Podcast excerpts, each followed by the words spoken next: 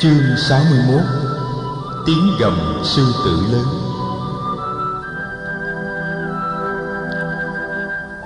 Mùa an cư năm nay, Nhân một câu hỏi của Đại Đức A Nan Đà về đạo lý duyên sinh. Phật đã dạy các vị khất sĩ về 12 nhân duyên Như là động cơ của guồng máy sinh tử. Người bảo thầy A Nan Đà Đạo lý duyên sinh là một đạo lý rất vi diệu và thâm sâu. Các vị đừng nghĩ rằng có thể thấu hiểu được hết chiều sâu của đạo lý này bằng ngôn từ và lý luận. Các vị khất sĩ, ngày xưa thầy ca diếp nhờ được nghe đạo lý nhân duyên mà thấy được và vào được chánh pháp. Ngày xưa, xá lợi phất cũng nhờ nghe được một bài kệ về đạo lý nhân duyên mà hôm nay đã trở nên một trong những khuôn mặt của chúng trung tôn. Này các vị, trong mỗi giây phút của cuộc sống hàng ngày, các vị phải quán chiếu về tự tính duyên sinh của dạng pháp. Nhìn vào một tờ lá hay một hạt mưa, các vị phải tập thấy cho được tất cả những điều kiện gần xa đã đưa tới sự có mặt của tờ lá ấy hay của hạt mưa ấy các vị nên biết rằng, thế giới được dệt thành bởi những màn nhân duyên chằng chịt. Cái này có vì cái kia có, cái này không vì cái kia không, cái này sinh vì cái kia sinh, cái này diệt vì cái kia diệt. Sự sinh diệt của một pháp tùy thuộc vào sự sinh diệt của tất cả các pháp. Sự sinh diệt của tất cả các pháp tùy thuộc vào sự sinh diệt của một pháp. Trong cái một có cái tất cả, và trong cái tất cả có cái một. Cái một tức là cái tất cả, cái tất cả tức là cái một. Không có cái một thì không có cái tất cả, không có cái tất cả thì không có cái một. Đây là chỗ di diệu của đạo lý duyên sinh nếu quan sát cho thấu triệt tự tính của dạng pháp, các vị sẽ vượt thoát được ra ngoài cái lo và cái khổ về sinh tử. Nói một cách khác hơn là thoát ra được ngoài dòng sinh tử. Các vị khất sĩ, duyên khởi chằng chịt nhiều tầng nhiều lớp, nhưng quý vị có thể phân biệt bốn loại. Đó là nhân duyên, tăng thượng duyên đẳng vô gián duyên và sở duyên duyên. Nhân duyên là điều kiện chính yếu gần nhất, như hạt lúa là điều kiện chính yếu để phát sinh ra cây lúa. Tăng thượng duyên là những điều kiện phụ trợ như nắng, mưa, hơi ấm, đất màu, giúp cho hạt lúa nảy mầm lớn lên thành cây lúa. Đẳng vô gián duyên tức là sự tiếp nối không gián đoạn của dòng lưu chuyển. Thiếu sự tiếp nối, thì sự trưởng thành của cây lúa bị gián đoạn nửa chừng. Sở duyên duyên là đối tượng của nhận thức, bởi vì nhận thức bao giờ cũng là nhận thức một cái gì. Nhận thức không rời đối tượng nhận thức. Hạt lúa, cây lúa và các điều kiện xa gần đưa tới sự có mặt của cây lúa tất cả đều là đối tượng của nhận thức. Không thể tách rời ra khỏi nhận thức. Tâm thức, vì vậy là một điều kiện căn bản của hiện hữu. Này các vị khất sĩ, sở dĩ có khổ đau là vì có sinh tử. Tại sao có sinh tử? Tại vì có vô minh. Nếu các vị quán chiếu và thấy được tự tính duyên khởi của dạng vật thì các vị sẽ tiêu diệt được vô minh. Tiêu diệt được vô minh thì siêu thoát được quan niệm về sinh tử. Thoát được sinh tử thì diệt được mọi đau khổ và lo âu. Này các vị, có tử là vì có sinh có sinh tử là vì còn ý niệm có ta, còn ý niệm có ta là vì bị dính mắc bị dính mắc là vì tham ái. Tham ái là vì không thấy được tự tính của cảm giác. Không thấy được tự tính của cảm giác là vì bị kéo theo dòng tiếp xúc giữa giác quan và đối tượng. Bị kéo theo dòng tiếp xúc giữa giác quan và đối tượng là vì tâm tư không sáng suốt và an tịnh. Tâm tư không sáng suốt và an tịnh là vì tâm thức hôn mê tâm thức hôn mê là vì vô minh. Mười hai cái khoen của dòng xích ấy nối liền nhau. Trong một cái có cả mười một cái kia, thiếu một cái thì mười một cái kia cũng không có. Tử, sinh, hữu, thụ, ái, thọ, xúc, lục nhập, danh sắc, thức, hành và vô minh là tên gọi của mười hai cái khuyên ấy. Các vị khất sĩ, vô minh là chất liệu căn bản của cả mười hai nhân duyên. Nhờ quán chiếu tự tính duyên sinh, ta lấy ánh sáng của trí tuệ làm tan rã chất liệu vô minh đó, và ta vượt thoát được tất cả những lo sợ, đau buồn của sinh tử. Người phàm phu bị nhận chìm trong biển khổ sinh tử bậc giải thoát khởi trên những đợt sóng sinh tử mà đi. Mười hai cái khoen của dòng xích trở nên mười hai cái bánh xe của một cỗ xe chở người tới giác ngộ. Bậc giác ngộ sống trên đời nhưng không bao giờ bị cuộc đời làm cho chìm đắm. Các vị khất sĩ, các vị đừng trốn chạy sinh tử. Các vị chỉ cần vượt thắng lên trên sinh tử mà thôi siêu việt sinh tử. Đó là chí khí của bậc đại trường phu.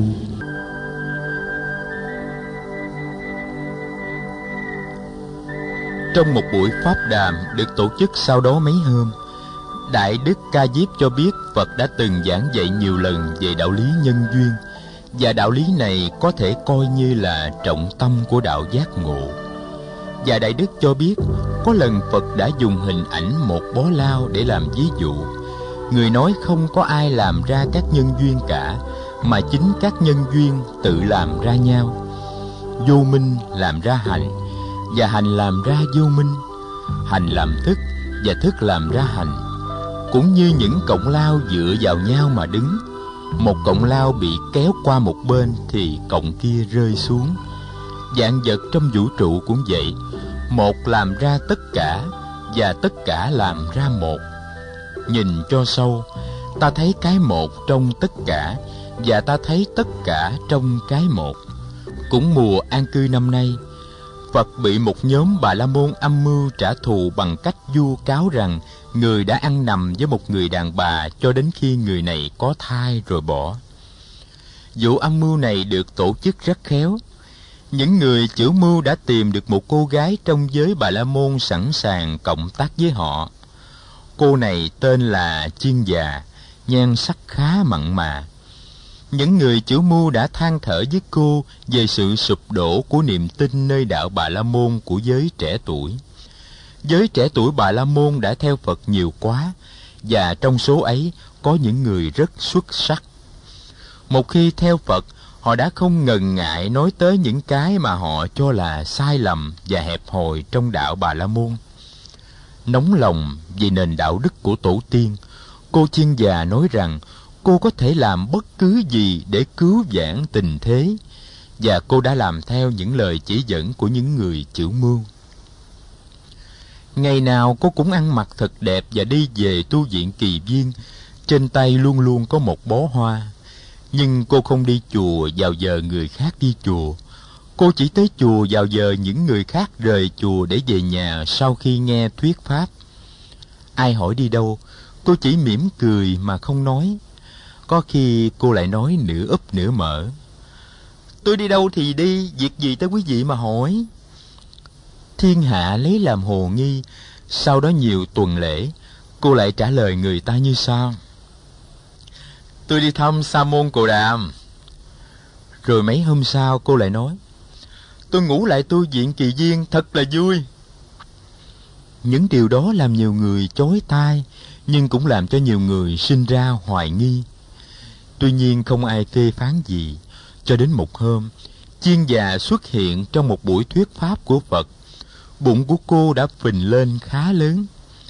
Phật đang thuyết pháp nửa chừng thì cô bước lên, trước mặt thính chúng đông đảo cô nói lớn. Sa môn cồ đàm? Ngài thuyết pháp rất là hay và ngài là một người có thế lực lớn. Nhưng ngài không bảo bọc được cho một người đàn bà yếu đuối đã vì ngài mà bụng mang dạ chữa. Đứa con trong bụng này là của ngài. Nếu ngài không chịu nhận trách nhiệm làm cha nó thì ai nhận đây? Thính chúng xôn xao. Mọi người đưa mắt hỏi nhau rồi nhìn lên phật. Phật nói với chiên già miệng người mỉm cười này cô bé chuyện này là thật hay giả thì chỉ có cô và ta biết rõ mà thôi. Chiên già hơi mất bình tĩnh nhưng cô cố lấy giọng rắn rỏi đúng rồi việc này có thật hay không? Có thật thì chỉ có sa môn cồ đàm và tôi biết rõ mà thôi. Quần chúng không chịu được sự ngạc nhiên nữa. Nhiều người xô ghế đứng dậy nhất là những người ngồi phía sau chiên già hoảng hốt. Tưởng thiên hạ đang lên tấn công mình, cô tìm cách thoát thân. Cô dụng về dấp phải một cái cột nhà. Cô gượng níu lấy cột nhà để đứng dậy. Lúc đó, có một sợi dây đứt và miếng gỗ tròn lép từ trong bụng cô rơi xuống, đánh rầm một cái. Miếng gỗ khá nặng. Miếng gỗ dày ở giữa nhưng có mép mỏng ở chung quanh miếng gỗ rơi xuống trúng vào hai ngón chân của bàn chân cô làm cô đau điếng. Chiên già rú lên, cúi xuống ôm lấy bàn chân. Cái bụng của cô bây giờ xẹp lép. Quần chúng thở phào nhẹ nhõm, nhiều người phá lên cười ngặt nghẽo. Có một ni sư đứng dậy và tiến lên, đó là ni sư Khe Ma. ni sư bước tới, dịu dàng dìu chiên già ra khỏi phòng.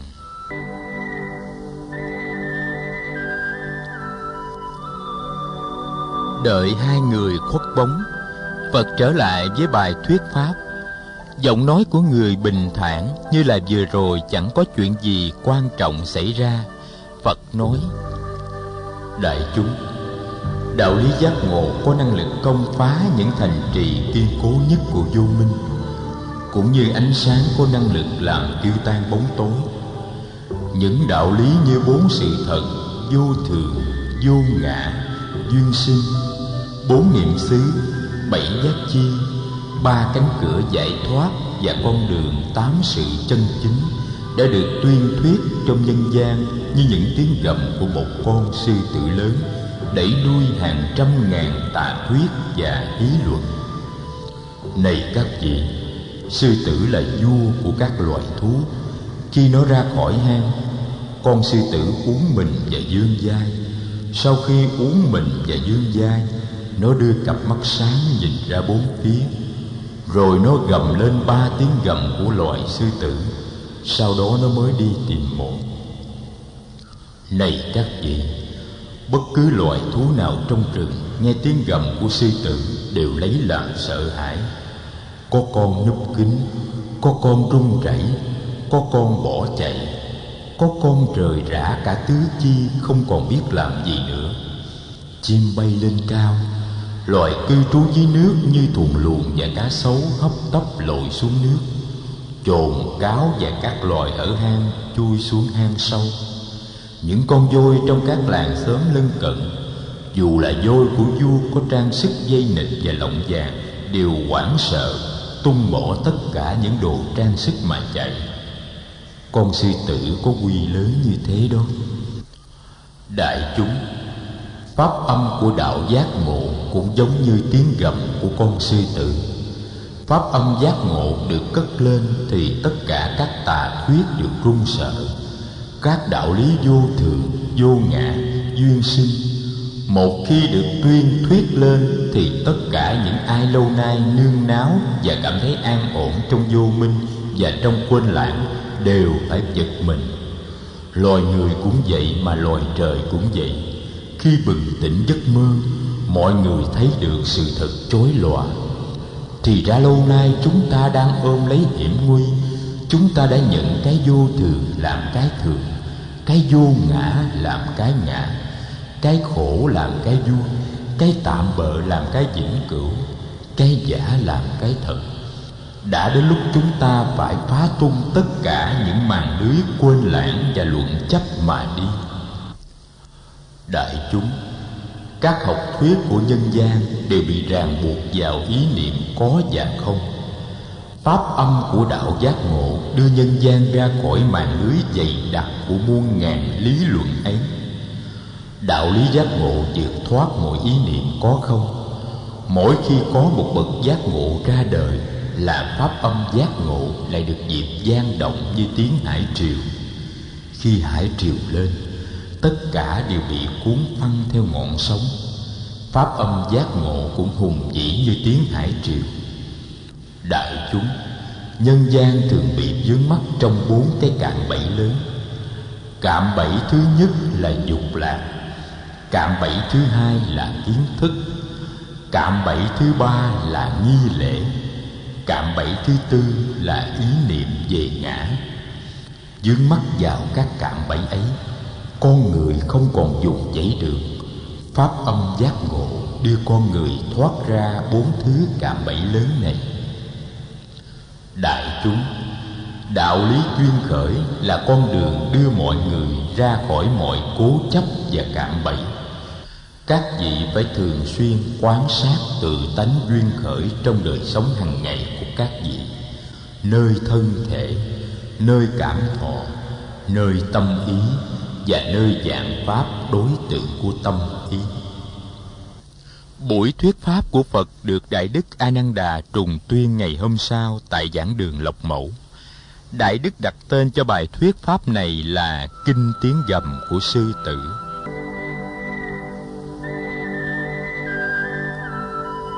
Mùa an cư năm ấy, rất nhiều vị khất sĩ trong tu viện mắc phải bệnh sốt rét. Có nhiều thầy sốt cho đến ốm o và xanh xao. Rất nhiều thầy không đủ sức để ôm bác đi khất thực. Họ phải nằm tại nhà chờ các vị khác đi khất thực về chia sẻ thức ăn với họ. Nhưng hầu hết thức ăn xin được là cơm có chan nước cà ri.